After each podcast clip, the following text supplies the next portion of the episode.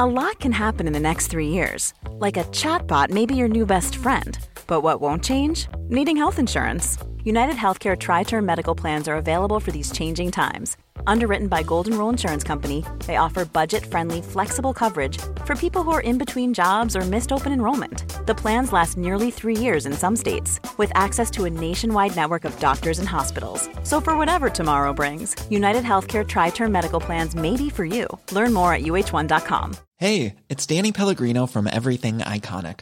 Ready to upgrade your style game without blowing your budget? Check out Quince. They've got all the good stuff shirts and polos, activewear, and fine leather goods, all at 50 to 80% less than other high end brands. And the best part? They're all about safe, ethical, and responsible manufacturing. Get that luxury vibe without the luxury price tag. Hit up quince.com slash upgrade for free shipping and 365 day returns on your next order. That's quince.com slash upgrade.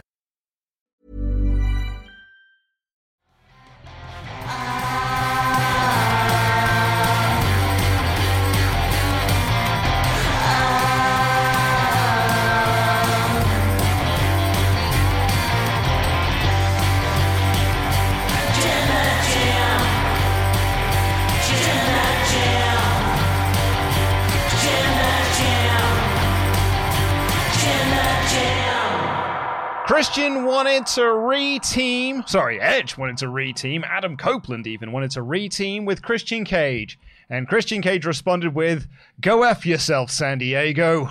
I am Luke Owen, DAD. I'm joined by Tempest, and welcome to the WrestleTalk podcast review of AEW Dynamite. Please do press the subscribe button. If it's your first time here, give us a little thumbs up for the old algorithm. Leave a comment, why don't you, with your thoughts on this episode of Dynamite, Christian Cage and Adam Copeland's promo segment at the end that chair shot. And if you're watching live, join in our live discussion chat. And if you want your statement read out on the air or you want your questions, for example, head on over to wrestle.com forward slash support. We'll read out all of them above the 5 US dollar amount. And while you're clicking links, there's a whole new book there that you can buy both US and UK, actually around the world. It's available on Amazon, so all over the world. Go buy this book. Uh, it's available on Kindle as well, and we're holding a competition to win a free signed copy.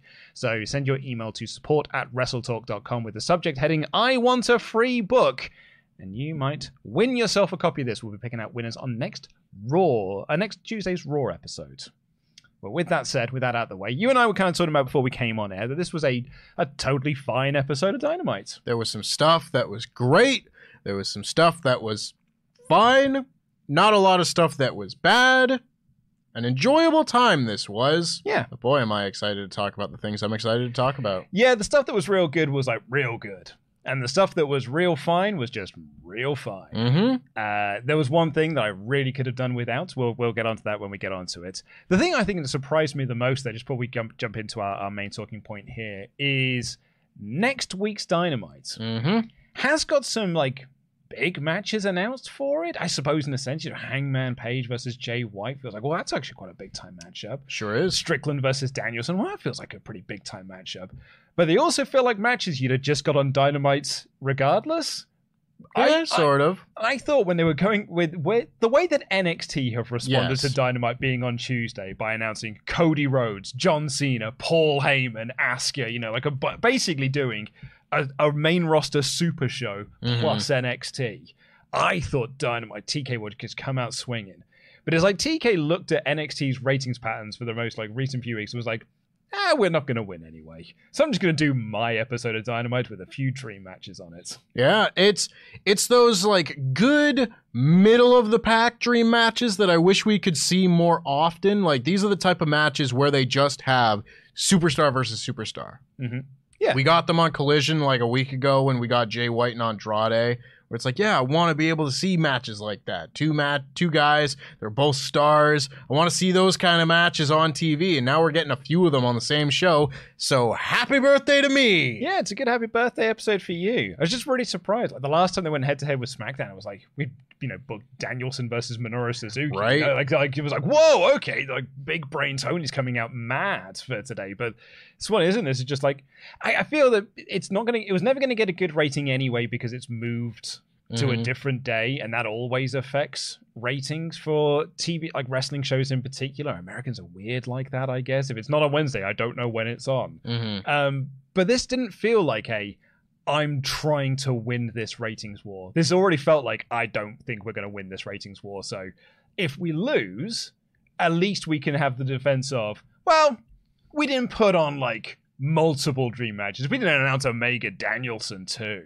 We didn't book Okada for the show. Kind of in the same way that like when Dynamite was beating NXT on Wednesdays, it was just like, well, you're only beating the developmental brand. You're only, de- yeah, I sure we put down Finn Balor, but it's only Finn Balor. It's not like we sent Cody Rhodes there. Would have been impressive considering Cody would have been on Dynamite at yeah. the time. Oh yeah, we didn't send Seth Rollins there. I think they will be putting up a pretty decent fight with this show. I think Danielson and Swerve is a big match that I'm very much excited to see. I think Hangman and Jay White is also a very big combination, especially considering Jay White will be challenging for the championship at the next pay per view. I'm not. I mean, they've got Moxley going for his rematch of the title, Yeah, a women's championship match. Like they've loaded up this card.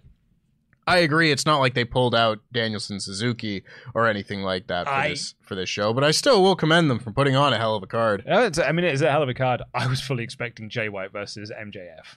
Yeah. I, I, when they had the segment and, and like Jay White was laying down a challenge, I was like, he's gonna say next week, and they're gonna put on a title match next week to try and like try and help the the, the NXT loss. I am glad that they're not hot shotting their booking. Yeah, You too. It's not super reactionary. It just feels like this is going to be a big week. That's what I mean. Yeah, and I, I, I was just surprised by it. I Yeah. really thought that Tony Khan would go mad and just book a load of crazy nonsense, but no, he's just like, ah, this was the show I was gonna do anyway.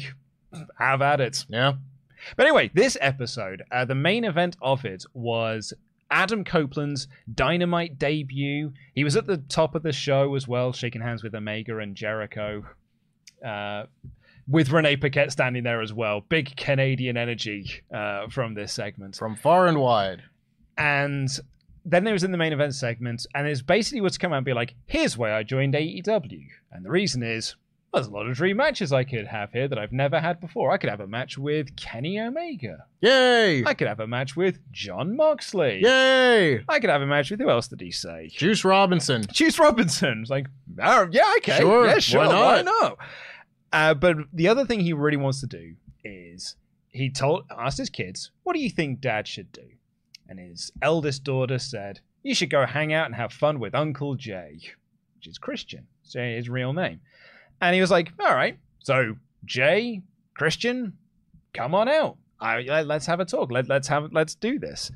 And so Christian comes out and he says nothing in this whole segment. Basically, he's just listening to his friend. And what I loved about the segment, the segment was awesome. The thing I loved the most about this is that Adam Copeland just laid out the next six months of story Sure did. in a way that isn't just like, hey, by the way, guys, here's where the story's going. It's just like, no, here's the story beats that you will need to remember because this is where we're going now. We are leading back to an Edge and Christian tag reunion with Christian turning face, Luchasaurus and Nick Wayne turning their backs on him, and Christian realizing the error of his ways and to stop being a dick and to stop beating up Sting. Or they could do a little swervy swerve and have Edge turn and have both of them be bastards. yeah, T- and they can go against Luchasaurus and Nick Wayne. I well, I'm not as into that tag team, but here's my thing. Mhm. I'll, I'll let I'll let you finish off the recap of this segment because I have plenty of thoughts for obvious reasons. Love these 2 Mm-hmm. oh so dearly, and I'm very excited given where we ended up in this segment. Yes. So, you know, his, basically his plea was like, look, we could be a team together. Let's end our careers. Let's end this run exactly how we started as best friends, doing what we love doing. And think of the dream matches that we can have together against the Young Bucks, against FTR. We can do that as Adam and Christian, I guess. Mhm. And Christian, he thinks about it. He looks at the TNT Championship. He looks at his friend, and he gives him a big old hug. And it's in the microphone in that hug moment, just goes, "Go f yourself." On TV, uncensored, and just walked out the ring, walked up the ramp, Copeland didn't really know how to react to that. He just sort of stared there blankly. And Christian got to the top of the ramp being like, and just as a reminder, here's who you're facing next week. Out comes Luchasaurus looking as terrifying as he did with Nick Wayne being this little like little weasel that's next to them now. And I've seen a clip afterwards, uh, after the show went off the air, which is Adam Copeland giving both Luchasaurus and Nick Wayne spears. Cool. And I said to the uh, Pete on the um, uh, the WrestleDream review, I was like, Nick Wayne, I hope that your job for the next few weeks and months is just to take spears from Mhm. Adam Copeland. That I hope you enjoy taking them, bud, because that's what your role is now. You need to take them spears. So, I want to cast everyone's mind back to when I was a wee lad and I was watching Backlash 2009. Because at Backlash 2009, Christian wins the ECW championship from Jack Swagger. And he goes backstage and he's greeted with, you know, Tommy Dreamer and Finley and Evan Bourne and the folks that were on ECW at the time. And then he turns around and he comes face to face with Edge for the first time since returning to WWE a few months earlier. And I remember listening to reviews for this show, and there were a bunch of people who were like, I mean, I don't see how this is going to build to anything, but like if you're really into Edge and Christian and whatever, yeah, I bet you were really into this. And god damn it, was I into it. These are my guys. I was happy as a clam watching that show at 12 years old, just like I was happy as a clam watching this show at nearly 27 years old. Seeing these two guys who I have just like, I don't have a personal connection with because I don't know these guys, but I look at these two and I'm like, these are two 11 year olds from Toronto that loved wrestling and were best friends and made it happen. And now here they are, like 49 years old, still just like having fun. Best friends in a wrestling business. And they're two guys from my city that made it and are Yep. great. And they go out there and they do this segment, and I was just smiling the whole time. I was getting goosebumps while Edge was talking about what you were going to do to Sting because we went to the barber shop when you were 11 years old and you brought a Sting poster so they would cut your hair the same way so you could have a flat top and a rat tail. And I was Lex Luger with a mullet, and now you're trying to end his career. I had goosebumps watching this because I'm not gonna lie, I've been watching, you know, Twitter and stuff, and there are people that think that Edge maybe isn't the greatest at the moment or whatever. I'm happy to see him prove those people wrong, but I don't care. That's the thing where if you're not as into this as I am, I do not blame you. I think it was great. I think it was an awesome, compelling piece of television. But this means so much to me as a fan who didn't think I would ever get to see two of my favorite wrestlers wrestle ever again and retire way too early. To see them both now having done their full hero's journey to get back in the ring in 2023, getting ready to have some awesome matches, tell some awesome stories, cut some awesome promos. This just, oh, it makes my heart feel so full. They were my first hated tag team. And when I first got into wrestling, they were the first tag team I hated. Because I, I was the Hardy Boys kid. Mhm. So I hated these two dicks. I hated the fact they kept winning the goddamn belts. Win all those ladder matches and just- TLC They just matches. kept winning the belts. Like, just stop winning the belts off the Hardy Boys. And then the Hardy Boys beat them in a match where they weren't allowed to challenge for the tag titles anymore. And then what happened? Some some Power Rangers putty men come out called Conquistadors, and they beat the Hardy Boys, but they had like suspiciously long blonde hair coming out the back of their masks. And then the stupid Conquistadors lost to Edge and Christian, so Edge and Christian got the belts back. It's a great story, by the way. Mm-hmm. Hated Edge and Christian. But I, was, I, I hate them because they were their heels, and I wanted the Hardy Boys to win. So I've got a great fondness for Edge and Christian.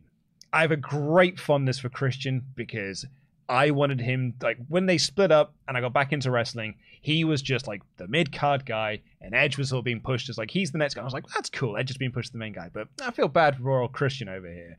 And then Christian goes over to TNA and proves that he can be a top guy over there. And he became one of my guys. And I was like, yeah, Christian. Shows you like WWE just didn't get it, man. They just didn't get Christian. Boy, was that ever true because that just rang through for his entire career.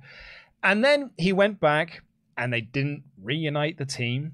Um, and then Edge obviously had to retire. And I really loved the the story they had with Christian winning the World Heavyweight Championship in place of Edge, more or less. And like that was beautiful, like wonderful, awesome moments.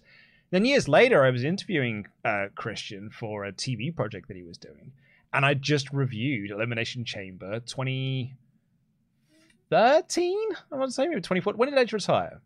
Edge retired in 2011. All right, it must have been 2010 then. 2010 and 2011. I can't remember which Elimination Chamber it was, but we watched Elimination Chamber, and they sort of like teased this idea that maybe like Edge and Christian might do something together. It was probably 2011, Yeah. leading into that Mania. That's it, yeah. And and Christian was like, yeah, you know, the plan was he was going to lose the world title, and then we were going to have a tag run.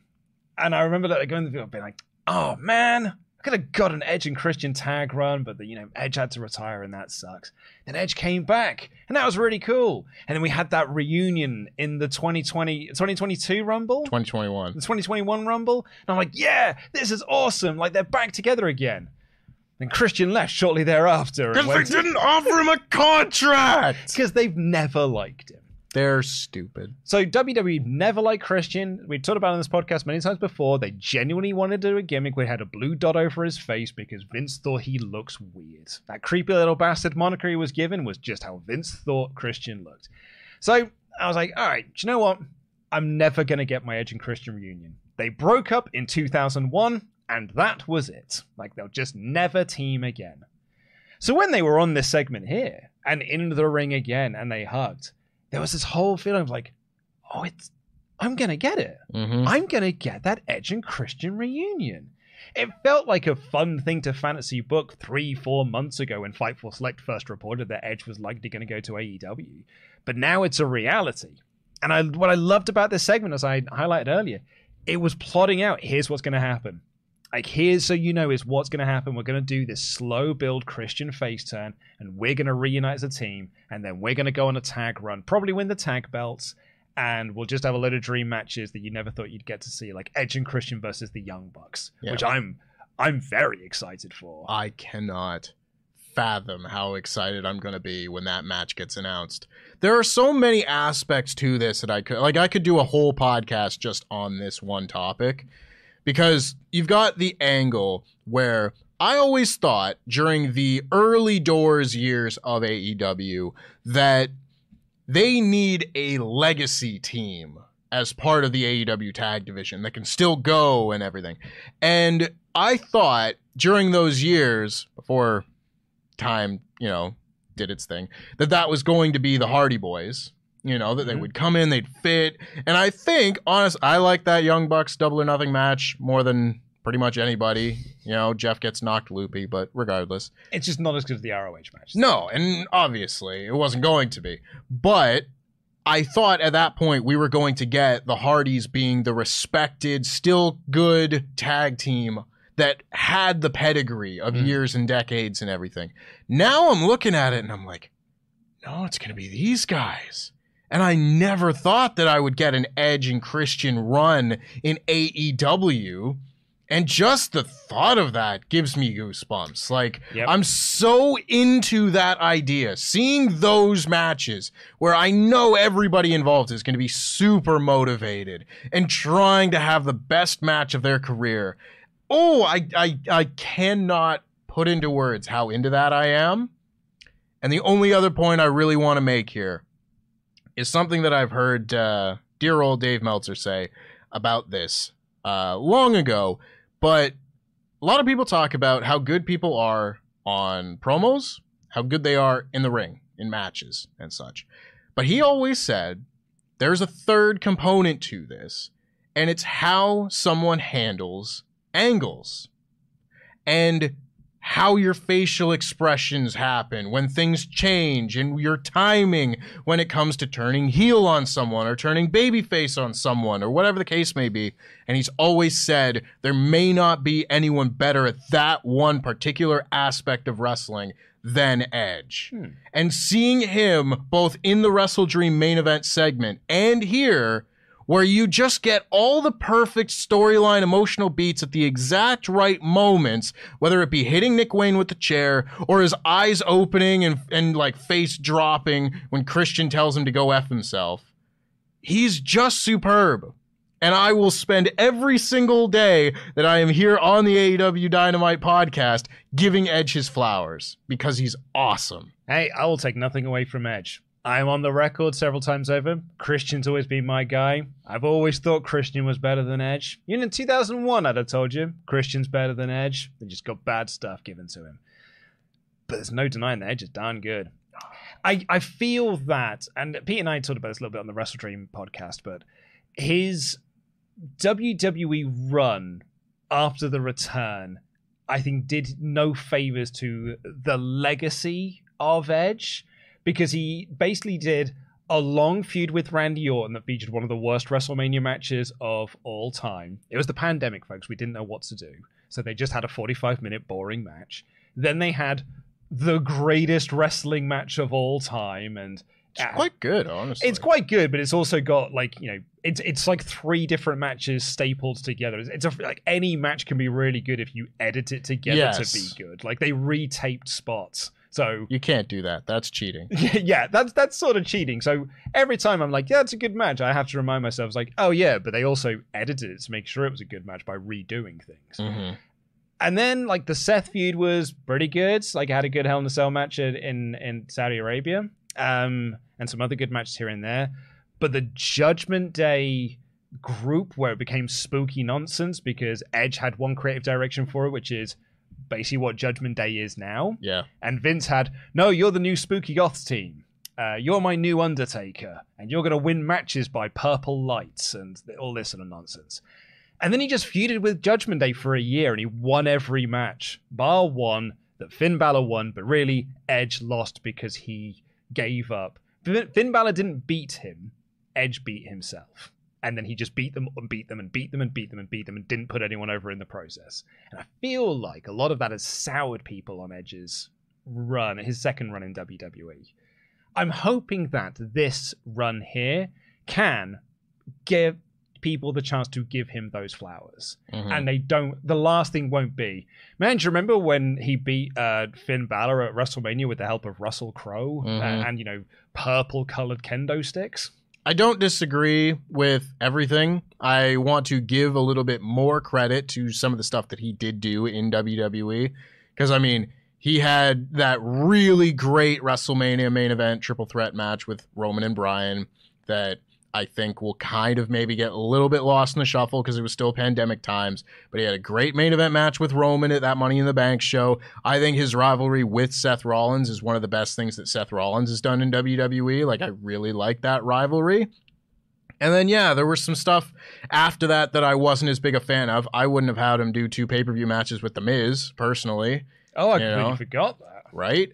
I think they could have done a, me- a much better job with Edge's retirement run, his second go around in WWE, of having him go one on one with Kevin Owens, Sami Zayn, all the various people that he didn't have a chance to face at that point, instead of doing long, drawn out feuds with people like AJ Styles and mm-hmm. Finn Balor and things. One off match with Finn Balor, I'm all into it. One off match with AJ Styles, it wasn't as good as I would have liked, but I'm into the concept of Yeah, it for on sure. paper, a great idea. Yeah.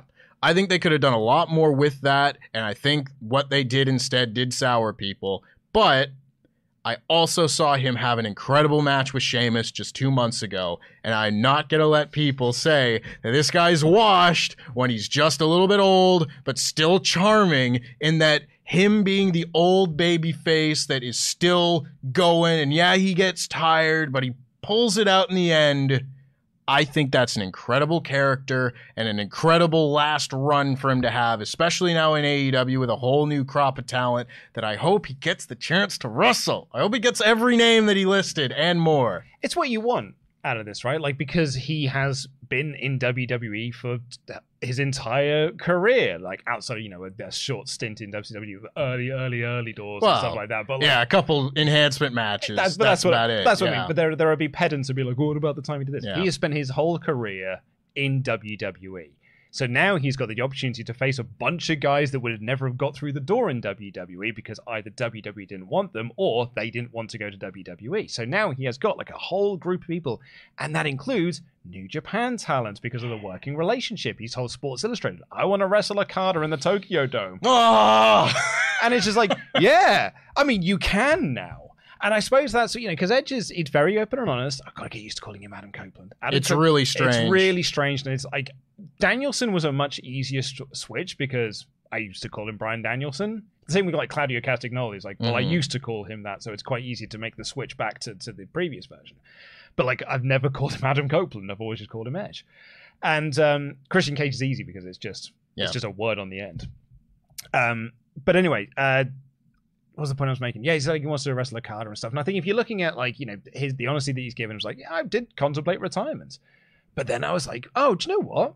There's a lot of matches I could do here that I've never had the chance to do, and I could do this for another year or so, another couple of years. So yeah, let's go. I'm just going to write down a bunch of names and I'm going to wrestle those names. And I'm going to Yeah. have a great time doing it. Yeah, I think it says a lot about Edge that if I'm looking at a card with like Edge and Okada on it, the person I'm more concerned about is Okada to make sure it's like, can we make sure we get main event Okada here? Because I know we're going to get main event Edge. But I Mhm. want I want my Okada in this.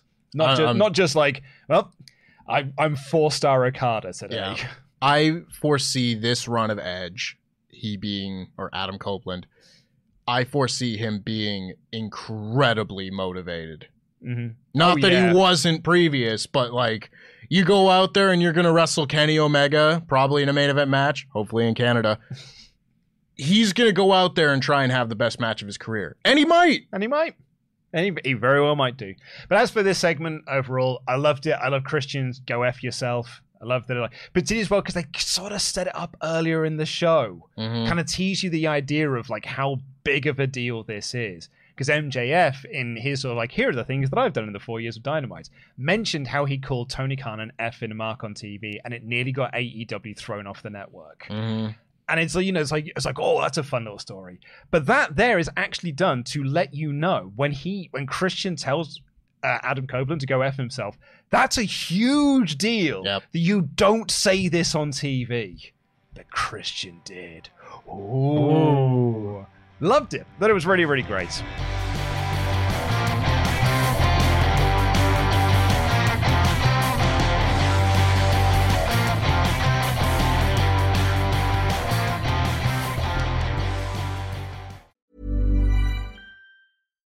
Hey Dave, Yeah, Randy. since we founded Bombas, we've always said our socks, underwear, and t shirts are super soft. Any new ideas? Maybe sublimely soft. Or disgustingly cozy? Wait, what? I got it. Bombas. Absurdly comfortable essentials for yourself And for those facing homelessness. because one purchased equals one donated. Wow, did we just write an ad? Yes. Bombas. Big comfort for everyone. Go to bombas.com slash ACAST and use code ACAST for 20% off your first purchase. Millions of people have lost weight with personalized plans from Noom, like Evan, who can't stand salads and still lost 50 pounds. Salads, generally, for most people, are the easy button, right? For me, that wasn't an option.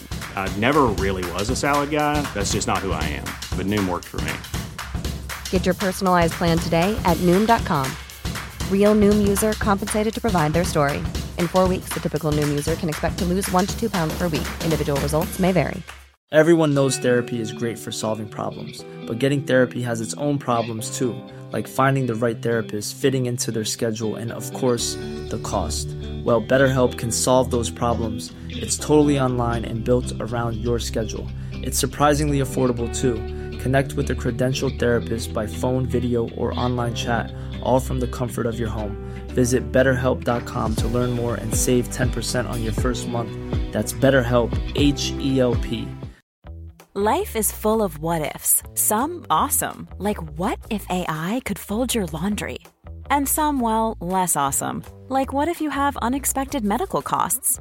United Healthcare can help get you covered with Health Protector Guard fixed indemnity insurance plans. They supplement your primary plan to help you manage out of pocket costs. No deductibles, no enrollment periods, and especially no more what ifs. Visit uh1.com to find the Health Protector Guard plan for you.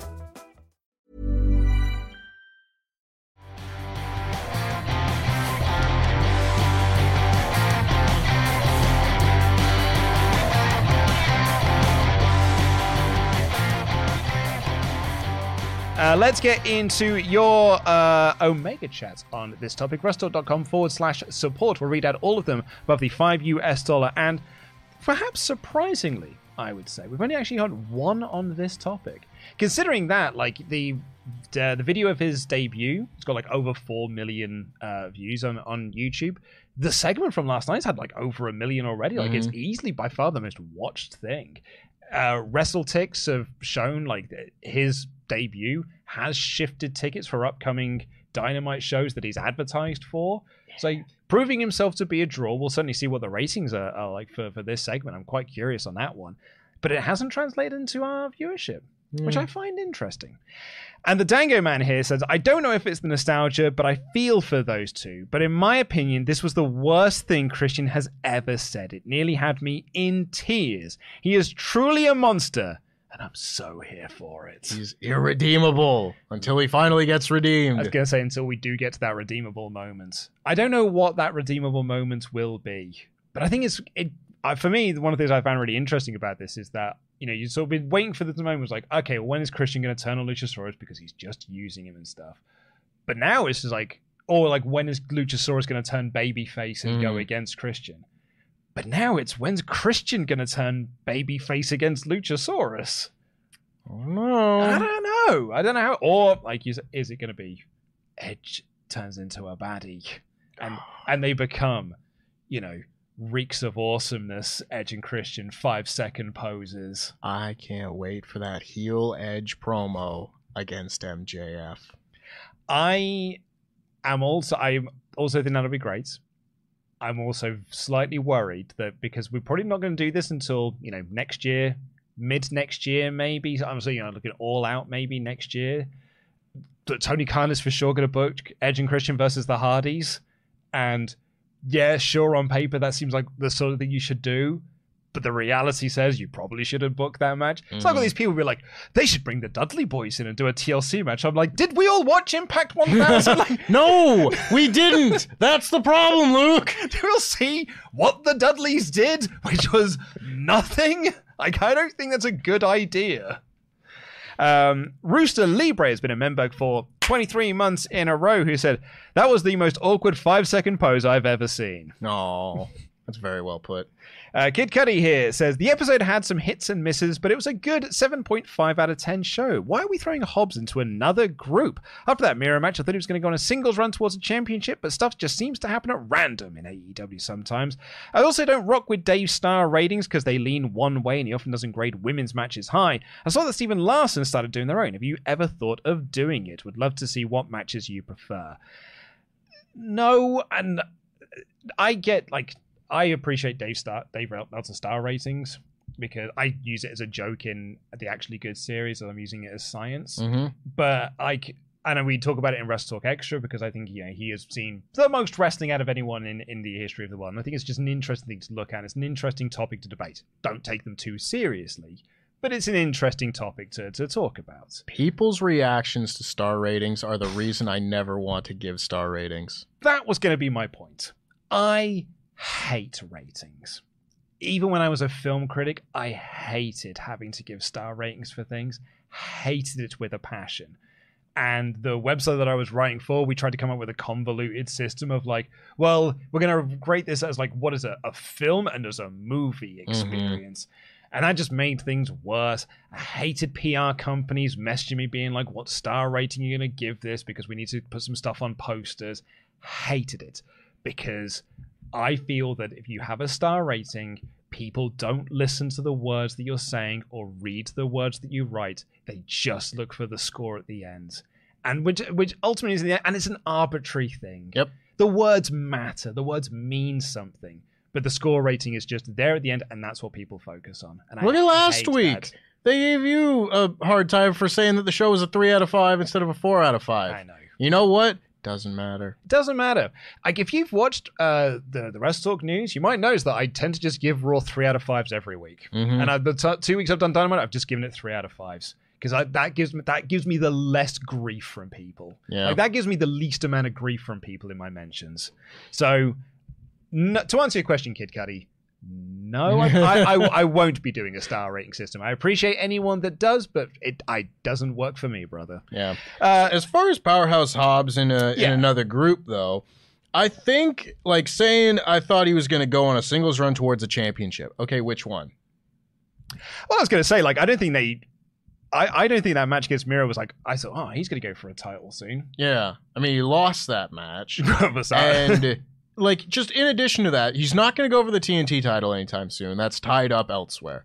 He's probably not going to go for the international championship because that'll probably end up back on Jon Moxley, and Jon Moxley will have his own stuff to do. He's not going for the world title. What else is there? No, you put him with a, a group, a heel group, and yeah, we'll get to it. But I don't necessarily think is it the perfect fit. We'll we'll see. But putting Powerhouse Hobbs with the, the Don Callis family makes him the big bruising guy in a heel group with a great heel manager, and he's going to get to be in the ring with guys like Chris Jericho and Kenny Omega. Mhm. That's the point. It gives him a chance to be on TV every single week, and where he doesn't have to be the focus of the segment. yeah. Easy peasy.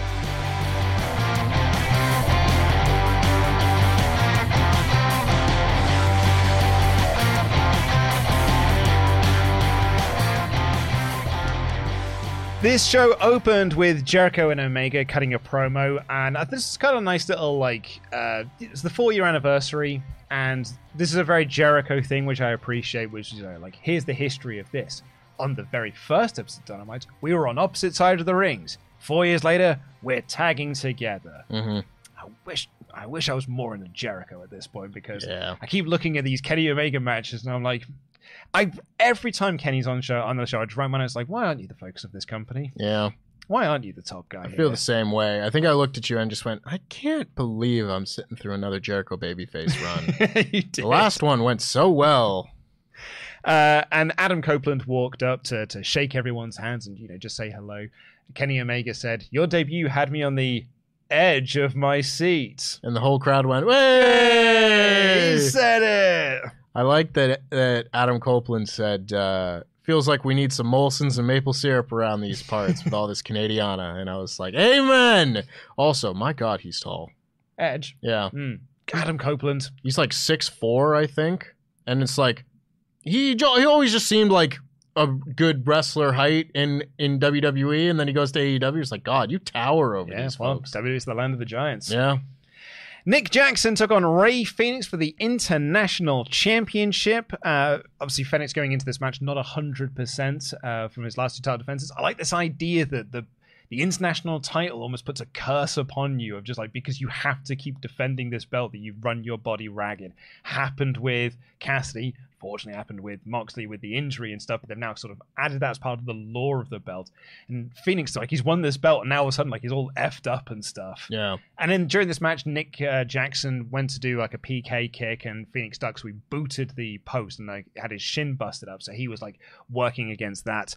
And this match was just as good, if not slightly better, than the match that they had on Dynamite, like one of the all-time Dynamite classics. I don't think it was like because that's one goes down in history as like one of the greatest Dynamite matches ever. This is not Because there'd been like 15 matches to that point. Oh, exactly, yeah. But I, so I, I think this was almost like on a par with it. It's just that you know over the course of the last four years, there've been you know incredible like seven. We had Omega versus Vikingo on Dynamite. Yeah. It's like- This year! this year no less. But yeah, this was really really good, and Fenix won with almost like a desperation high stack roll up. Yeah. Very very cool. I really like this match. This to me was exactly what I was hoping for. I think Moxley probably will win the championship back next week Yep. and they can kind of resume whatever they were planning to do. I don't think it's set in stone by any means. They could do a shock upset, but this is exactly what I was hoping Rey Fenix would get a chance to do with a short title reign. Just have him have really fun opening matches for the title against guys like Nick Jackson, who he can beat. Because a lot of the time, when you see someone who's maybe a little lower down on the card win one of these mid card titles, it means that they don't get to face the upper level of mm-hmm. talent on the show. So their title defenses are like, versus Tony Nese and guys like that. Jeff which, Jarrett. yeah, like no disrespect to Tony Nese or anything, but uh, maybe not as as exciting a challenger as other people. But here, getting to see like one of the Young Bucks face one of the Lucha Brothers in an awesome match with history is a really good use of TV time, and they had a really really fun match. Also, I don't think anybody sells the leg better than Nick Jackson. That was real good. Yeah. He made me believe that he'd really messed up his shin. Yeah, Fun match. I really, really enjoyed it. absolutely. Uh, and yeah, like you said, they announced that uh, title Tuesday next week, and Jon Moxley is making his return to the ring. It's him versus Fenix for the international championship. I like you think that Moxley's probably going to win the belt back, Mhm. and that's fine. We can just resume what we were, you know, our original plan here. We don't have to course correct too much. They could swerve us, you know, did what they did with Punk, basically. Like we all thought Punk was going to come back and just win the title, and instead Moxley won it. yeah, and then Punk won it, And then Punk won it. It's Rocky Three, everyone. and then Moxley won it again. Uh, we got a recap of Roderick Strong and Adam Cole last week, and then we got the first time round at the very least, uh, Adam Cole going to Roderick Strong's house. Two things I really loved about this. Number one, it was very, very funny. And everyone in it was really great. Cole was great, Strong was great, the Kingdom are really, really good. But two, the thing I loved the most about this is this was filmed exactly the same way that Cole and MJF segments are filmed. That's exactly it. So it's done like it's the best friend stuff that we're all doing. Yeah, we're all doing, but it's this time it's not. It's them like almost hazing Cole because he's not been like they don't think he's been a good enough friend to Roderick Strong, and Roderick Strong's like he's not being a good enough friend to me. So Roderick Strong brings him over and is like, "Look, I bought you this nice scooter, but also all my furniture's in the wrong place, and I I can't move it." So if you were my friend, you would help me move this. So injured Cole is like moving things, but it's done to like almost like a warped, dark-sided version of the fun friendship theme, but still filmed in slow motion. And it's no no longer joy on his face; it's pain on his face in slow motion. I mean, I wish people on TBS got it with audio. Um, Mhm. We got they showed it again a second time. We'll come on to that in a minute. But I thought like. As a presentation, this was a really smart little bit of business. Absolutely. These guys are really funny. Yeah, And I would not have said that Roderick Strong had like great comedic chops before this. You know, I've always loved his work and everything, but Kyle O'Reilly, yeah, he's funny. You know, I liked him as the funny comedy guy in Undisputed Era. Roderick Strong, he's a great wrestler and I enjoy seeing his matches. But this whole run he's been doing has just made me go like there's so much more to you that no one's ever tapped into. Yep. It's kind of like when when he was in NXT and they did those vignettes about him going into his like his personal life. Yeah. I remember like Alvarez and Vinny at the time reviewing that, being like, "There's no way you can turn this man heel anymore, like Mhm. because this is an incredible story. You just need to run with this story." But when they when they did that, it was the first time. As someone who's been like watching Roderick Strong for like almost 20 years at that point, I was like, "Huh." Wow, that's some really interesting. I've never seen this side of Roderick Strong before. Maybe 15 years at that point. I was like, well, I've never seen this side of Roderick Strong before. And it's again here. Like, all these years later, I'm finding new elements to to, to watching Roddy on TV. It's brilliant. That's stuff. great. Yeah. Uh, so yeah, there were technical issues with this on TBS. This whole segment played without audio, and so there was probably a lot of panicked calls behind the scenes. And Tony Khan asked TBS for an overrun so that they could replay the segment, which they did. TBS said, and I, I think I can't remember who said now. I was like, yeah, it makes sense because TBS have made quite a lot of errors with Dynamite over the last couple of weeks. So we got like, nice, good make do here. Mm-hmm. So they got the overrun. It meant though that our feed that we had on FITE, like our feed played fine. I had the audio for this segment. Yep. Um. So when they played it twice, I was just like, all right, forward ten, forward ten, forward ten, because like I need to get through to the next bit. I've, I've literally watched this two minutes ago, but it also meant that we didn't get the same overrun. So my broadcast ended just towards the end of the Adam Copeland Christian segment. Yep. He just like he's like, let's do it, let's be a tag team, and the feed just ended, and I was like, is that how the is this how the show ended? We got a cliffhanger last week, but this is a real cliffhanger. They didn't even play the logo. yeah, turns out it was just the the fight feed ended early because of the the overrun that we had here. I mean, it is what it is. It is what it Thankfully, I was able to go and, you know, just pop on another website and see the end of the show, but bit of a mess. Apparently, the live fight feed included the overrun, so it was actually just the uh, the the the VOD version. Yeah. Either way, I didn't get to see it. Griff Garrison was out for a match. I'm just like, where's Brian Pillman these days? oh yeah, he's in NXT. Yeah, yeah, yeah. And they were like, and his opponent is this man. And out comes the returning War Daddy. Wardlow comes out, and now he's mad. And he gave him a bunch of power bombs, and he left through the crowd. Didn't even celebrate. Cool. Cool. People were into it.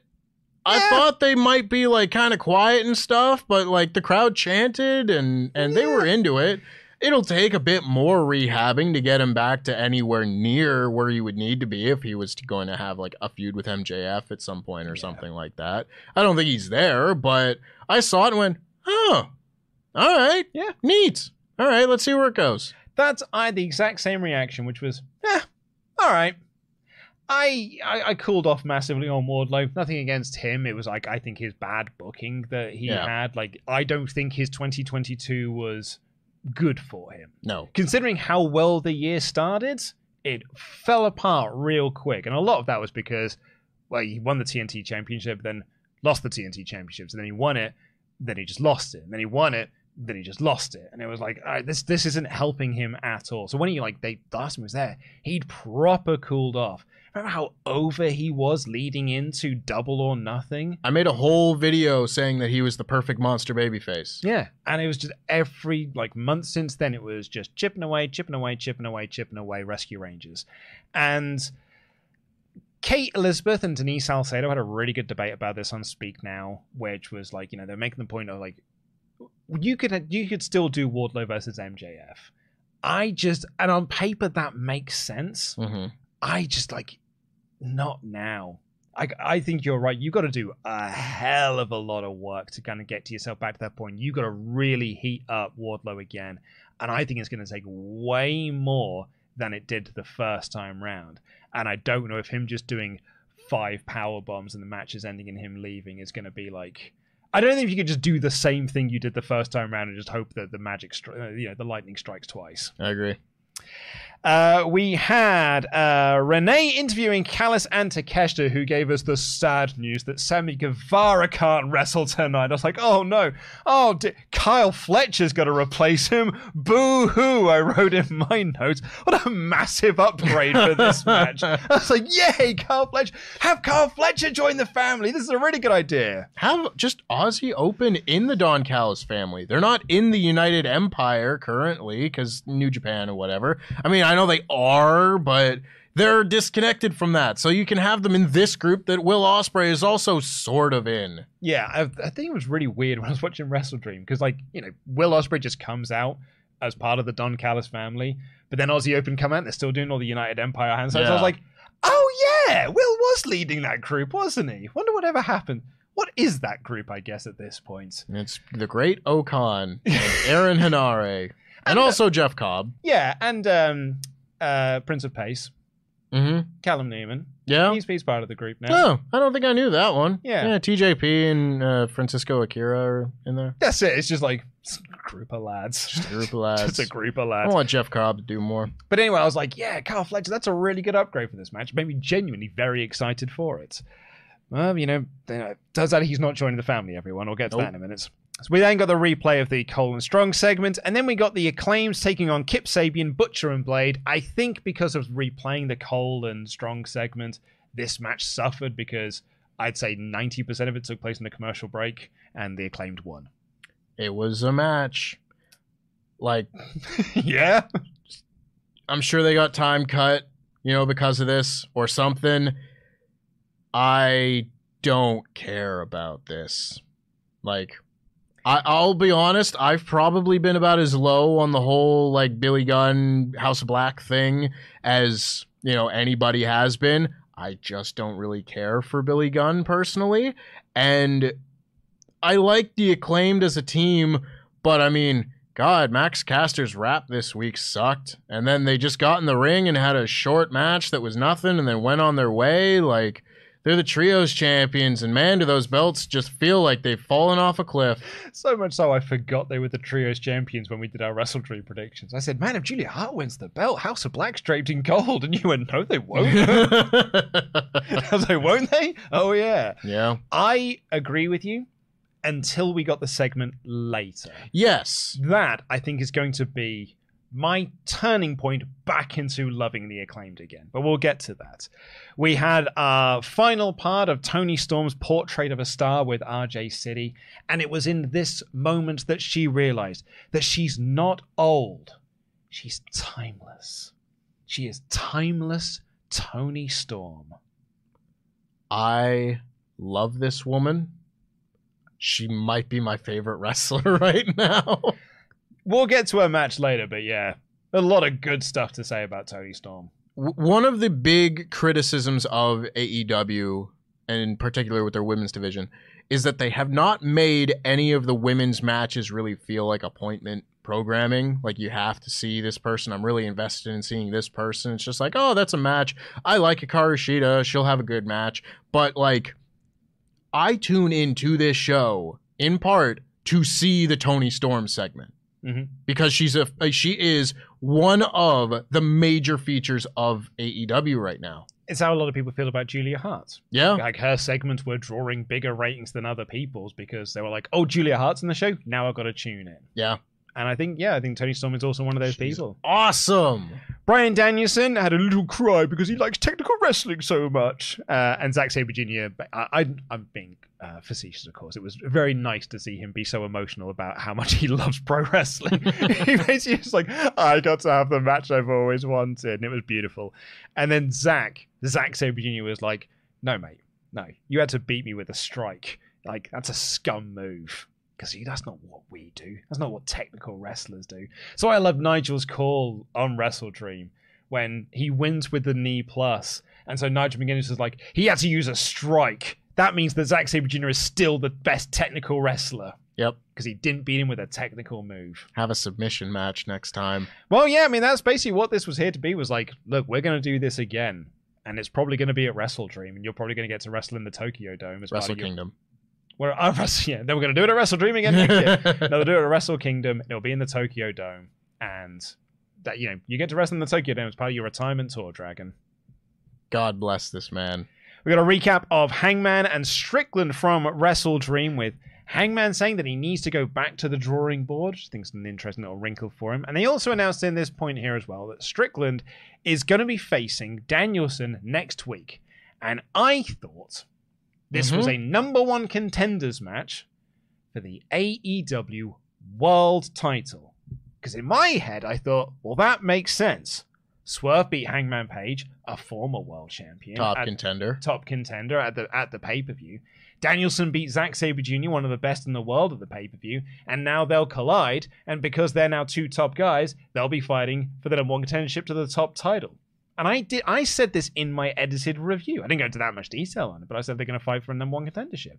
And it wasn't until you were watching this show and you looked at me, it's like, why is this a number one contendership for the TNT Championship? And I turned to you and I said, no, it's not until you pointed at the graphic where it says number one contendership for the TNT Championship.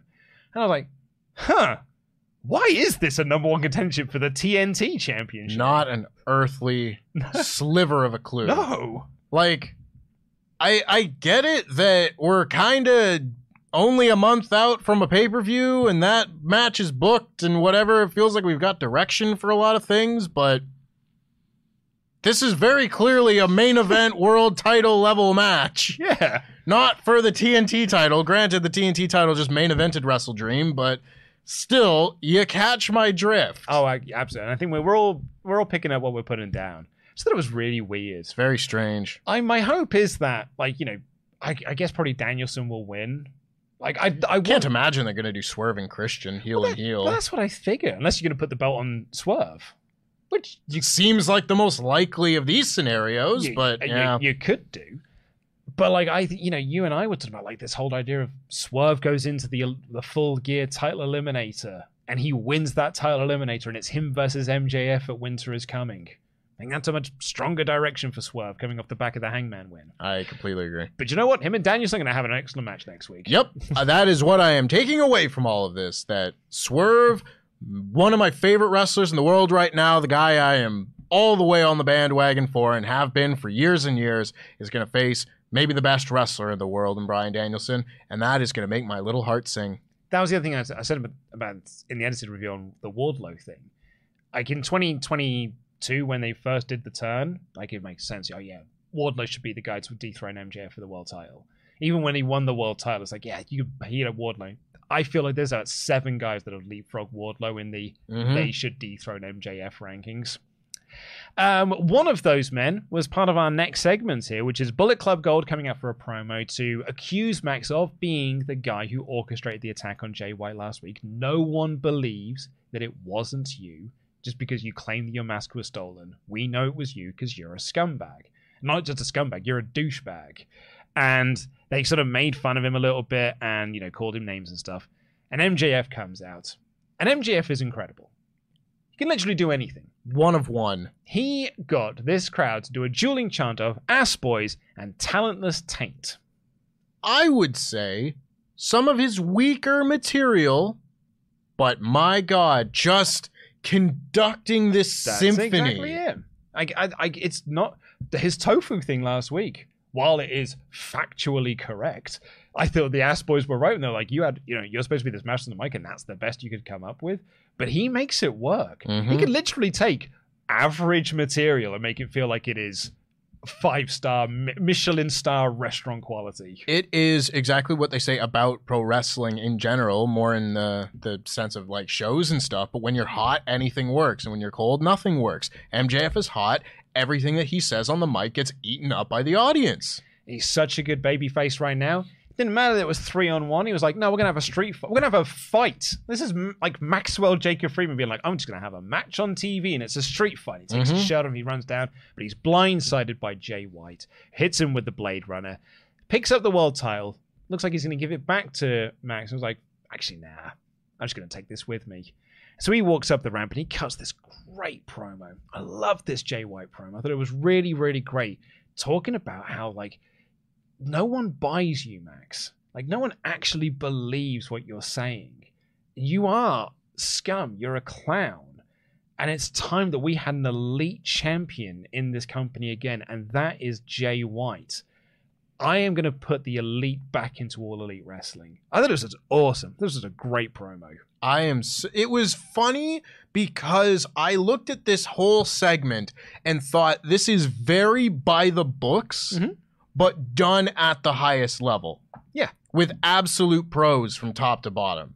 MJF, an awesome world champion babyface who's going in there and willing to take on three guys who then back down from him. He gets jumped by his challenger, who everyone thought was gone from the building and hurt and whatever. And then they cut a promo saying, I'm better than you and I'm going to beat you for this title as he lays in the ring selling.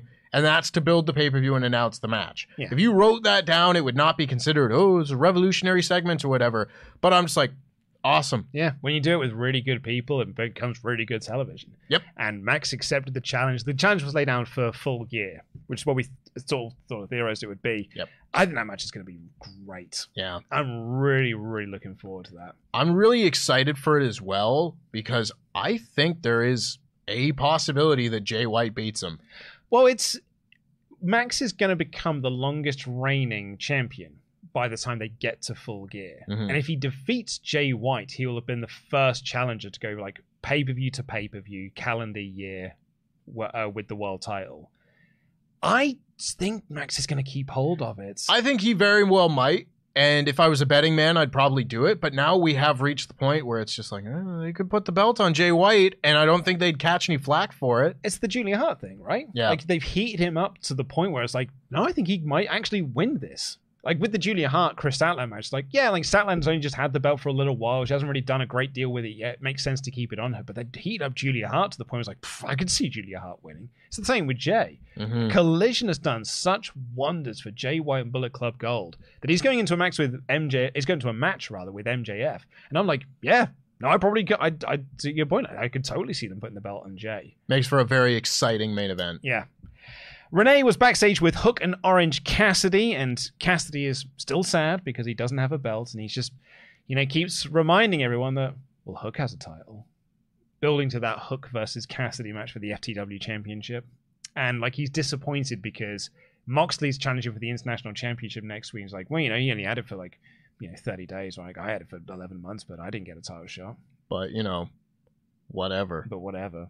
But it was a real like salty whatever. Yeah. It's, it's you know he's got to say whatever because it's the gimmick. He doesn't believe that whatever. Nope. It was salty from all those Lay's chips he was eating. We then got our tag match. This segment from like entrances through to the very final angle, half an hour of TV. It just kept on going, didn't this it? This was a lot of TV time dedicated to this, and I'm all for that as Yep, well. not a bad thing. because this match went through two commercial breaks, and then they did the big angle at the end. So, like, as on an anniversary show, build around Kenny Omega and Chris Jericho, like guys who were on the very first show. Thumbs up from me. Angle at the end, we'll get to. It was Jericho and Omega versus the Don Callis family, not quite though, of Takeshita and Kyle Fletcher. Kyle Fletcher, he's a screamy little dude. I had the exact same thought watching this, and I'd never noticed it before this match. Yeah. He just yelled a lot. He's such a screechy little dude. It's one of my favorite things about Kyle Fletcher. He's just like every move is "Meow!" It's it's awesome. Goes for a suplex, and he's just like, yeah! It's a screamy little dude. Can't do moves unless he's making noises. And I think that he raised this match up by at least a star. and and an octave. it was real good as well. This match was great. Built to two different Kenny Omega hot tags. And I loved it as well when this on the second hot tag, Excalibur was like to the fresh Kenny Omega. Well, it's not really fresh at this point, but the fresher Kenny Omega because he wasn't worked over like Jericho was. And they the the finish saw the uh, code breaker into the one winged angel on Fletcher for the win, and Don Callis threw down their heads. They're going like, "The kid screwed me." 'Cause The whole gimmick is that Kenny's not winning without Don, and Takeshita keeps beating Kenny Omega. And the argument that Dan, Cal- Don Callis is making here, if Sammy had been in the match, they would have won because that's the actual Don ja- Don Callis family. So I like that as justification for Kenny and, and Jericho getting the win here. But I feel bad for poor Kyle Fletcher because when he was in this match, I was like, good. Mark Davis is out injured, and that sucks. But give Fletcher something to do. And this would be a really good role for him to be in. Yeah, I Nope, agree. He's not in this group anymore. Yeah, it would have been cool. Like I think Don Callis would do well, like having a tag team in his employ, like a proper tried and true tag team, and that could have been Aussie Open. Doesn't appear to be, and it doesn't have to be either. But I saw that and went, "Ooh, that'd be cool," and then didn't get it. Yeah, didn't get it. Um, so let's get to the post match angle. Because although Kyle Fletcher is not part of this family, according to Don Callis, he did, he did disappear from this segment. Powerhouse Hobbs is. Because Hobbs jumps in the ring, and he lays out Jericho and Omega, launches Omega into the crowd onto a pile of chairs, traps him under a guardrail, and like puts his head between the guardrail post and starts choking him out with it and stuff. Putting over on commentary that the Young Bucks have gone to the hospital to go see Hangman Page, and you know because Nick Jackson got hurt, and Jericho tries to make the save, but it's not enough. They sort of keep shutting him down and stuff. They duct tape Omega to the ropes, but Omega's a really sweaty man at this point because he's just wrestled for 20 odd minutes. So the duct tape don't stick and he keeps falling off. So instead, like, you know, they're just holding his hands, doing best what they can. And Hobbs hands Don Callis a chair, and Don Callis gives Kenny Omega an unprotected chair shot to the head. Just bonks him. He pulled it ever so slightly, but it was enough to give it a dent. You, they might have gimmicked the chair. That's what I'd like to think, but I, but I, I don't, I don't care because we saw what happened with a gimmick chair with Cody and Spears. I was gonna bring that up too. and that was that was no good for anyone. It is 2023. It is not 1999. It's not 2000. It's not even 2006. I don't think. Not even 2010 in TNA. When they did it in 2010 in TNA, people went ballistic about that. Couldn't believe that Homicide gave Rob Terry that chair shot. What were Mhm. they thinking? Here we are in 2023. Unprotected chair shot to the head. I don't care that Kenny Omega, like, it's not Ken Shamrock, it's not the hardest part of the head. That Ken, that's the Ken, that was the argument that he's made. Don't, don't do this. Yeah, And it's said- not worth it. it's not worth it. You I do a different angle. Spike him with the screwdriver. It's what you've been doing the whole time. You can gimmick that. I said this in my edited review, and I stand by this. I am not mad. I am disappointed. Yeah. I'm really, really disappointed that they did this. I'm disappointed that they did this, but also disappointed that this is now the talking point of the segment and That's what I not mean. Powerhouse Hobbs Yep. being the focus of this thing Exactly. and whatever else. Mhm. It's a, it's a shame. Yeah. And I would hope that, you know, those involved and those putting things together would know better. I was really surprised as well because I went onto the old Twitter machine and I thought, man, people are going to go apes, like quite rightly so, ape spit over this. And there actually wasn't that much discourse around it. Yeah. Which I was really surprised about. A lot of people talking about the Adam Copeland Christian thing, which I guess like overshadowed this. But I do think that this, this should have been a, a bigger talking point online that they should not have done this. Yeah. Even with a gimmick chair, don't don't do this. Um, but you're right. Like, and I, I actually had to take this out of my edited review because I was running long on it. But I do think you're right. Like, I think this has overshadowed all of the. It's overshadowed the match. No one's Yeah. talking about how good the match was. No one's talking about how great Kyle Fletcher was at doing your opening and stuff. No one's talking about Ho- uh, Powerhouse Hobbs. No, it's this chair shot that shouldn't have happened. Disappointing. Renee, okay, so here's where I might. I think I might turn a corner on the acclaimed. Yes. So, and when I say turn a corner, do a big 180 back to where I was loving them again. Because Max, well, Jacob Friedman, Yeah, you got to be specific. is getting looked over by the trainer and interviewed by Renee. Max Caster of the Acclaimed is also in the ring. The Acclaimed are there. Max Caster has been doing some like social media stuff with with MJF, you know, sort of like you know some jokey ha ha hee hee nonsense. And he goes up and he kind of puts his hands on Maxwell's shoulders. he takes over massaging his shoulders from the trainer that was doing it. yeah. Yeah. And Max, well, freaks out about this and he starts having a go at Max Caster for stalking him. It's like, you're being really weird about this on Twitter. You're being really weird about this now. Stop stalking me. Stop trying to, like, touch me and stuff. Get out of here. I don't want to see you. And then with Renee, he's just like, have you seen this guy? And she's like, he is a lot on. He's, he's quite, he's a bit much. He's a bit extra on, on the old Twitter machine. But here is where this angle could get great. Because last week, MJF learns a new life lesson. And that new life lesson is you can have more than one friend. MJF doesn't quite fully grasp the idea of it yet. To him, it's an alien concept. He's only just got used to having one friend. Mm-hmm. Because at the end of this segment, he goes to call his friend, his only friend, Adam Cole, and Adam Cole doesn't answer because he's busy with the kingdom and Roddy. What if Max is going to find a new friend? Not a new best friend, not a Mhm. new, like, ultimate brochacho friend, but a new friend in Max Caster. New friend in Anthony Bowens and Daddy Ass. And what then happens when Adam Cole comes back to find that his brochacho, his best friend, has got new friends and he becomes the jealous guy? Is that going to push him further to the kingdom and strong? And like, this is what's going to lead to their separation. It also means we can do Max and the acclaimed versus Bullet Club Gold in the lead up to the uh, full gear match, which sounds like a great collision main event. Yes. This has got. This can be great. This can be great. For a lot of reasons, this can be great because obviously Anthony Bowens is fantastic. Max Caster's a great talker. I'm really into the idea of involving them in a main event program because for the last several months, they've just kind of been floating around in this trios division that kind of doesn't exist anymore. But I think everything you just said is completely accurate. That there's so many fun ways they can play off of this when Adam Cole gets back and what they do with Roderick Strong and this and that. There's so many fun angles they can take that. But I think it is also important that they just get more bodies involved in this feud because currently MJF is now by himself.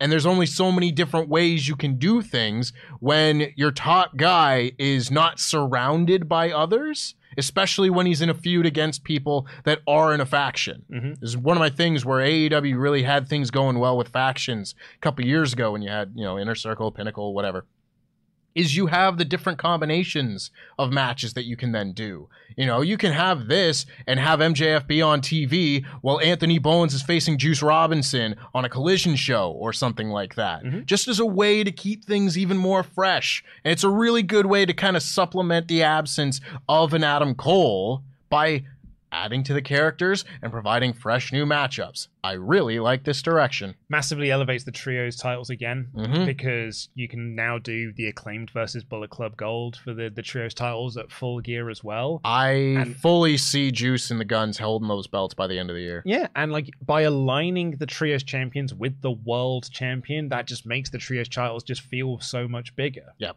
I think this has got like this can be great. Mhm. Speaking of great, Samoa Joe cut this video promo. Oh my god, he's the coolest wrestler on I- earth. This Samoa Joe is is magic in this way. You can beat Samoa Joe, and you can beat him and beat him and beat him and beat him and beat him. And on paper, you're like, why would you keep beating Samoa Joe like this? Then he just shows up on TV, cuts one promo, and you're like, oh, he's the coolest guy. Like He's he's in the world title. You're the what? Like he's never been beaten in his life. Yep. He makes me believe that he is an unstoppable monster every time he's in programs, and he never wins them. But he's awesome at it. And it's this video promo was great. Fantastic. Yeah. It it kind of makes me think that like maybe he's not going to be on TV like in the immediate future. Like he'll take a few weeks off Yeah, yeah. or something like that. But just seeing it's like, oh, I'm gonna miss him Mm-hmm. because I need more of this. So cool. And basically, the last thing we get to talk about here is Skye Blue versus Timeless Toni Storm. Now, the Timeless gimmick is kind of like a controlled hot mess Laurel Van Ness Yes. kind of thing. Um, lipstick's a bit smeared. She's sort of like not all there, but I think she's just a bit more controlled than, Mhm. than, than Laurel Van Ness was. Like Laurel Van Ness was literally a hot mess and wrestled like she was a hot mess. Mhm. But like I think there is more control to timeless Toni Storm. But she's got the cool entrance. It's all in black and white. She's doing all of her poses and this that, and the Mhm. other. During this match, when they were going to the picture in picture ad break, she jumped out of the ring and looked right in the camera and said, And now a word from our sponsors. Brilliant. Brilliant. And then, and we heard this because we were on the fight feed. she grabs Toni, she grabs Bl- Skye Blue out on the barricade, and she was like, "I'm gonna give her a titty slap," and she did. She slapped them titties, and she just gave this jump. The crowd were well into this. They loved it. They laughed. At one point in this match, she grabbed a handful of ass Mhm. and like kept saying to the referee, "How dare you!" When the referee wasn't counting three. And then she got the win with the sweet cheek music and the the Storm Zero. It was awesome. This match was great. You left out the bit where she goes to give Skye Blue the chop, and she's like, "It's time for a titty slap." She slaps, and then she goes, "Give me those titties, huh?" Give me them titties. and I, I could not believe what I was hearing. I mean, I could. It was all I saw on Twitter weeks back when she said "chin up, tits out, watch for the shoe" and such. One of the things that I find very important when it comes to a gimmick like this is how it gets integrated into matches. Because it was one of the things that, like, you know, people always said, this will be the second time I brought up Maximum Male Models this week on a podcast. Mm-hmm. But when Maximum Male Models hit the, the screen last summer, it was like, okay, this is a fun little thing, but how, what are we doing here? Like, what's the storyline? What's the, mm-hmm. the match is going to look like? How does this add to the presentation other than just being a funny segment and an entrance or whatever? And we never really got that answer until, you know, later when they did the Otis stuff. This is a character that is both fun and perfectly, perfectly complementing Toni Storm's matches Yeah. Every single thing that she does now takes less effort and gets a bigger response because of the character. Yeah. I think it is maybe the best character in AEW at the moment. She's got the high waisted like trunks on and stuff to give it that sort of like 50s Hollywood starlet type of like, you know, swimsuit era thing. It's just great. Yeah. It's great. And she's being so entertaining with it as well. And this is just going to get more and more over. And you and I said this when we were like, you were watching the show earlier. I think she's going to win this year as the world champion. I if she doesn't, I don't know what we're doing. Because I would imagine Saraya beats Hikaru Shida next week, and then you have Shida versus Saraya at full gear, and Storm wins the belt back. Yeah. If if this is not building to Toni Storm, the Starlet, winning the title in California, in LA, what are we doing? What are we doing? There's no one even close to the level of Toni Storm in terms of a character in AEW right now. No, not even Julia Hart. Not Who's even who's who- close. Who's doing great work, Who's the only one? but she is not on. She's not on the level with the Toni Storm Devil, and Julia Hart's also taking a bit of time off as well because she and Lee Johnson got uh, got hitched. They're taking Mhm. some time off for their honeymoon. So Lovely. lovely. Congratulations to you guys. Hope you have a nice little honeymoon. Uh, I also just speaking of Julia Hart, Skye Blue. Bit Mhm. more gothy Little in bit. this match because she got misted by Julia Hart not that long ago, and they showed a recap of that on this show as well. And so her eye makeup was a little bit like droopier, a bit like Mhm. you know how like Toni Storm had a messed up lipstick, she had messed up eyeshadow and stuff. You know, not too dissimilar to Julia Hart's slow descent into House of Black madness. I think we're going to be getting a sky blue goth heel turn, and her and Julia Hart are going to be a little act together within the House of Black. Could well be. Yeah. I wouldn't be surprised whatsoever. So yeah, and that was the end. They also announced at the end of the show Jay White's going to take on Hangman Page, and Stokely Hathaway cut a promo about Eddie Kingston. Yeah. Good, good show. I thought this was a good show. Yeah, a good building show. Mhm. No- Like this is we're on the road to full gear, so we are setting matches up for full gear. We are letting you know what the direction of full gear is, and also here's what we're going to be doing with Adam Copeland for the next six months. So a good building episode. Yes. And they did what I have asked them to do for the last few months now that the first week after a pay per view, I know what the main event is for the next one. Yeah, yeah, it's true. I love that. I love that a lot. Mm-hmm. I just like having matches for the card set a month in advance that we can now build. And it doesn't feel like, well, I could get excited for this show, but I don't know if I'm going to see that match or a trios or whatever, some weird tag. I want to know what I'm going to see on the pay per view, and I know what the main event is. Here we are, like five weeks out. Yeah, we we know what our main event is. We like to know what our trios match is going to be. We like to know what our women's title is going to be. The- Even I think the TNT title picture. I think we're going to get a good idea of what it is because you've got the Christian and Adam Copeland stuff. Mm-hmm. So we are already building out our full gear card well in advance. Great. Yeah. That's all I ask. Feels like a very strong run of shows we have currently, and I'm very much into it and happy with it. Very much looking forward to it. Well, the poll is up at the moment. You can let us know whether it's a thumbs up, thumbs down, or thumbs in the middle show.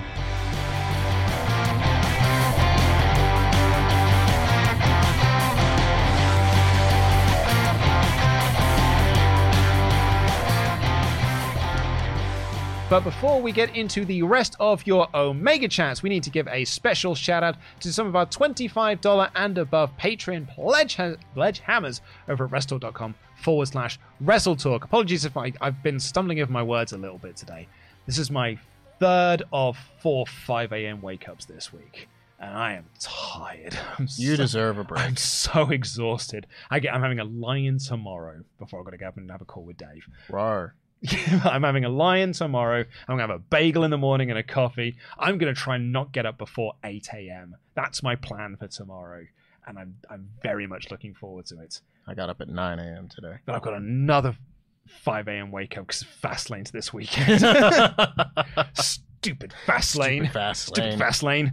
But yeah, so apologies for that, everyone. But anyway, we're going to shout out some of our $25 and above Patreon pledge hammers. Uh, the poll is up for the next episode of WrestleTalk Extra. Mhm. Just going to do a little, um, just uh, about to open up Fightful's Patreon page. Go and subscribe to Fightful as well. Yeah. Best $51 in the business because you can now get it on a yearly thing.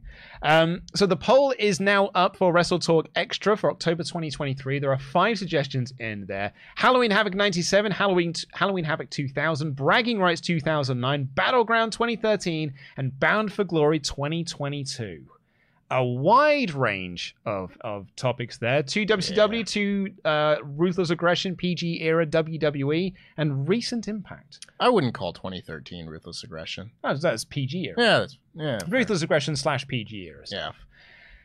And currently winning the poll, quite handsomely so, is Halloween Havoc 97 with almost 50% of the vote. Mysterio and Guerrero. At the That's- very least, you'll get a good match. There is a good match on there. The rest of the card, perhaps not so much, but that is a good match to, to be had on there. Halloween Havoc 2000 for all you sickos out there that Yeah, just want wh- us to suffer. Where's my love for Halloween? I, that's what I want to win. That show's dreadful. Yeah. Like, I want that show to win. That main event by Goldberg versus KroniK. the show I want to review.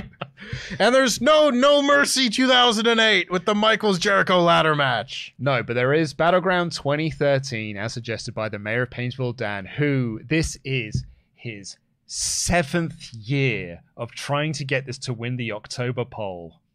And it has 12% of the vote.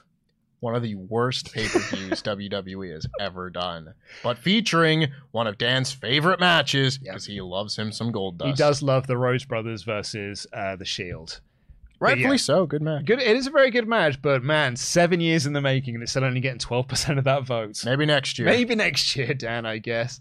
But anyway, let's go shout out some of our twenty-five dollar and above Patreon pledge hammers. Hannah A, baby. Yeah. The Hundred Dollar Man, CD Horver. Yeah. Double L, Liam Leonard. Yeah, Willoughby Gang. Have an Argy Bargy, Margy Pargy. Yeah. The Mat Man, Matthew Allen. Yeah. Abominable, Michael Abbott. I love that dude. Super Kick, Nick Mazesco. Yeah. Ryan Disco Stewart. Yeah. Thomas, the Prize Hooker Solazano. Yeah. Where there's a will, there's a Will Campbell. Yeah. The Machine Gun, Carl Marks. Uh, sorry, because that's the joke. Unfortunately, the Machine Gun, Alex Anderson. Yeah. And the roller coaster, Robert Acosta. Yeah. well done, everyone. Thank you all so much for your support on Patreon. Go vote in the poll. Uh, try and get Halloween Havoc 2000 bummed up a little bit. Maybe if you voted for 97, change your vote. I don't know how it works.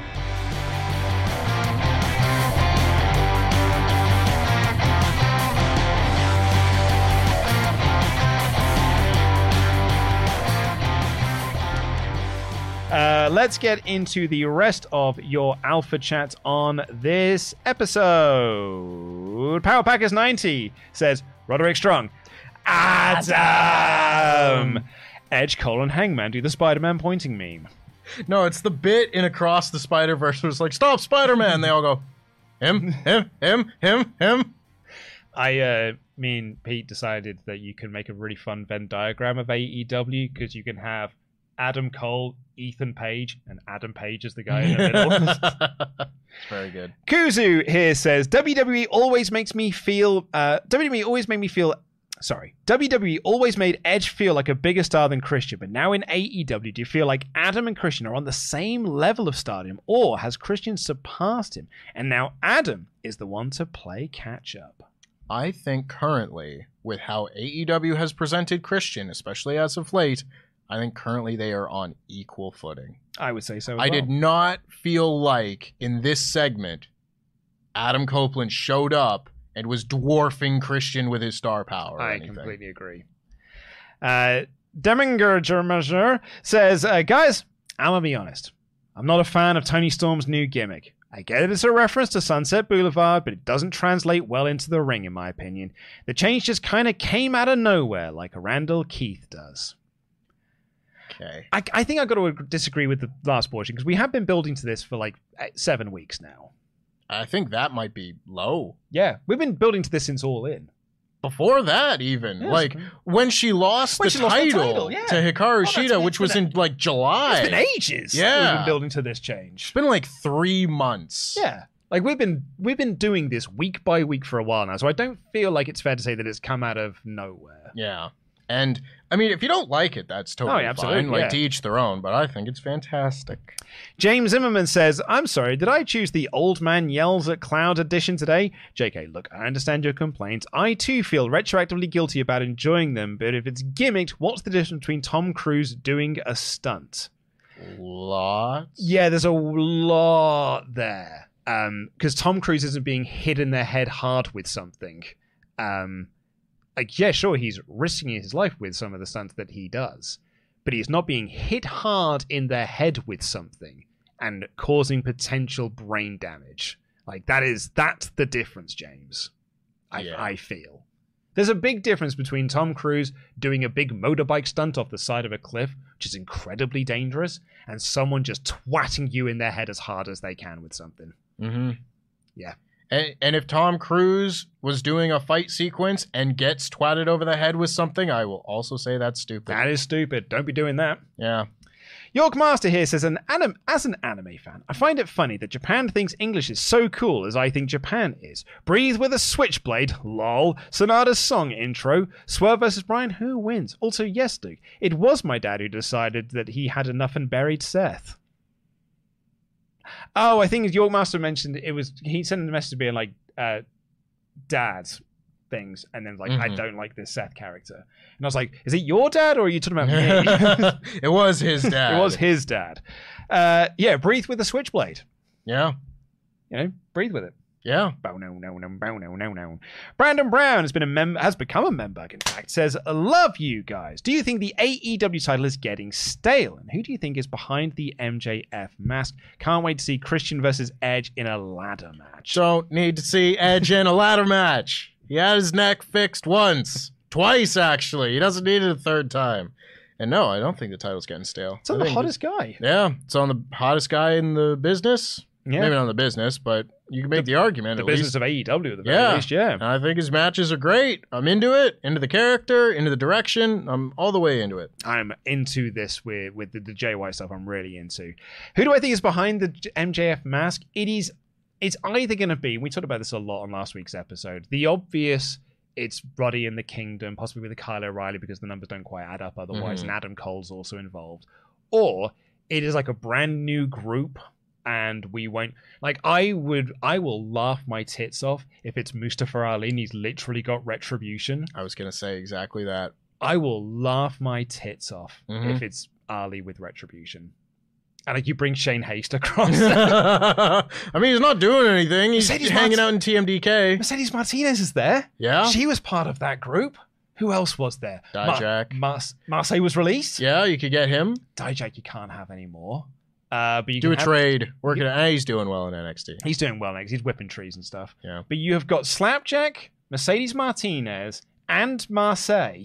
Like you got three of the original members of the group there. You're just missing out on Mia Yim and Dijak. Yep. Are they the only other ones? Yeah. Saying. Ryan V said, uh, What's up, lads? Great response from Tony to put on some good matches for next week, but I'm hoping for more than just a Saraya match. How about Britt versus Julia or Kris? Always, anyways, reminding everyone, tribalism sucks. At the end of the day, we're the real winners and we get two great shows. Indeed. I get two great shows on my birthday. Yeah. And I'm super pumped for it. So it's on yesterday's news. It was like, this is nothing but, and then obviously everyone was like, you stoke the tribalism fires, which I, which I don't feel that we do, um, by giving our opinions on shows. Yeah. um, or covering the news about those shows. But I, I said it in the episode yesterday. I was like, "This is nothing but great for everyone." Because like we get a kick-ass NXT next week. Cody Rhodes and John Cena on NXT next week. Madness. On NXT. You imagine if like someone come up to you in 20, uh, 2015 and said, "Oh yeah, there's gonna be an episode with John Cena on it." You'd be like, "No." I don't want him near my perfect black and gold. But he's going to be on the show next week. Asuka's returning to NXT next week. The undefeated NXT Empress returns to NXT next week. That's great. And I'm getting Hangman versus Jay White. I'm getting Swerve versus Danielson. I'm a rich man right now. Mhm. This is great. Michaela Traub says, Well, I appreciate the added storylines, but it's still just the bare minimum for the women. I love what Toni is doing and the added substance of Skye. I love our division, just not always the treatment. They did a fantastic job with what little time they got. I mean, yeah, I don't know exactly what Saray is doing with the title. Just holding it. I don't know why. Well, um, know, England. Sold me. Yeah. Yep. Uh, Very Not a Robot said, I couldn't attend live. Also, I'm going to say, Michaela Trapp, that was very much an evergreen Ultra Chat. We could have that in every single Dynamite uh, Ultra Chat documents. Unfortunately.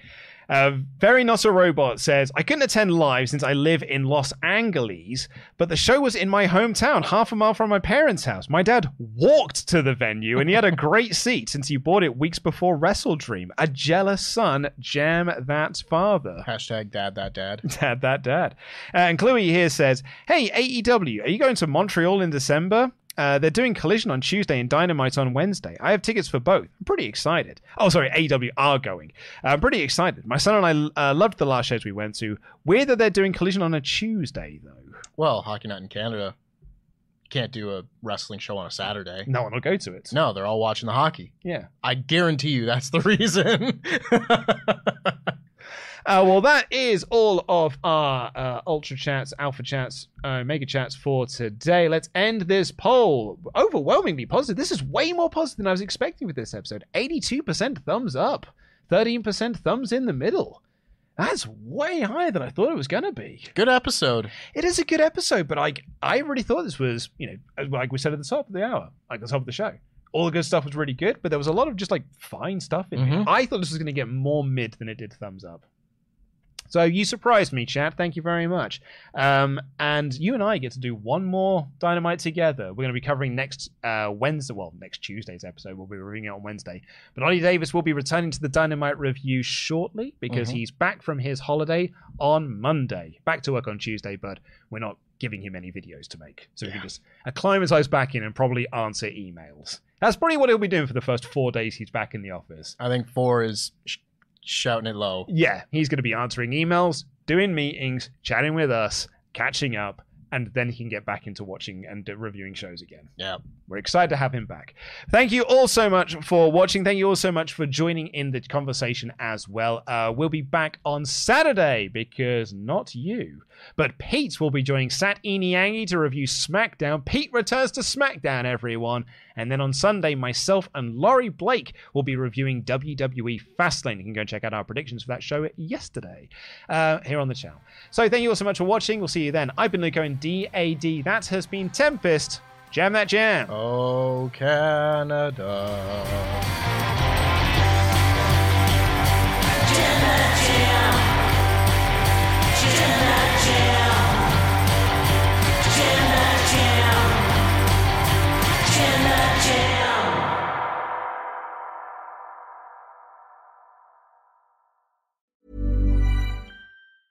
Mom deserves the best, and there's no better place to shop for Mother's Day than Whole Foods Market. They're your destination for unbeatable savings, from premium gifts to show-stopping flowers and irresistible desserts. Start by saving 33% with Prime on all body care and candles. Then get a 15-stem bunch of tulips for just $9.99 each with Prime. Round out Mom's menu with festive rosé, irresistible berry chantilly cake, and more special treats. Come celebrate Mother's Day at Whole Foods Market. Hi, I'm Daniel, founder of Pretty Litter. Did you know cats tend to hide symptoms of sickness and pain? I learned this the hard way after losing my cat, Gingy. So I created Pretty Litter, a health monitoring litter that helps detect early signs of illness by changing colors, saving you money and potentially your cat's life. Pretty Litter is veterinarian developed, and it's the easiest way to keep tabs on your fur baby's health right at home. Go to prettylitter.com and use code ACAST for 20% off your first order and a free cat toy. Terms and conditions apply. See site for details. Hey, it's Paige DeSorbo from Giggly Squad. High quality fashion without the price tag. Say hello to Quince. I'm snagging high-end essentials like cozy cashmere sweaters, sleek leather jackets, fine jewelry, and so much more. With Quince being 50 to 80% less than similar brands. And they partner with factories that prioritize safe, ethical, and responsible manufacturing. I love that. Luxury quality within reach. Go to quince.com slash style to get free shipping and 365 day returns on your next order. Quince.com slash style.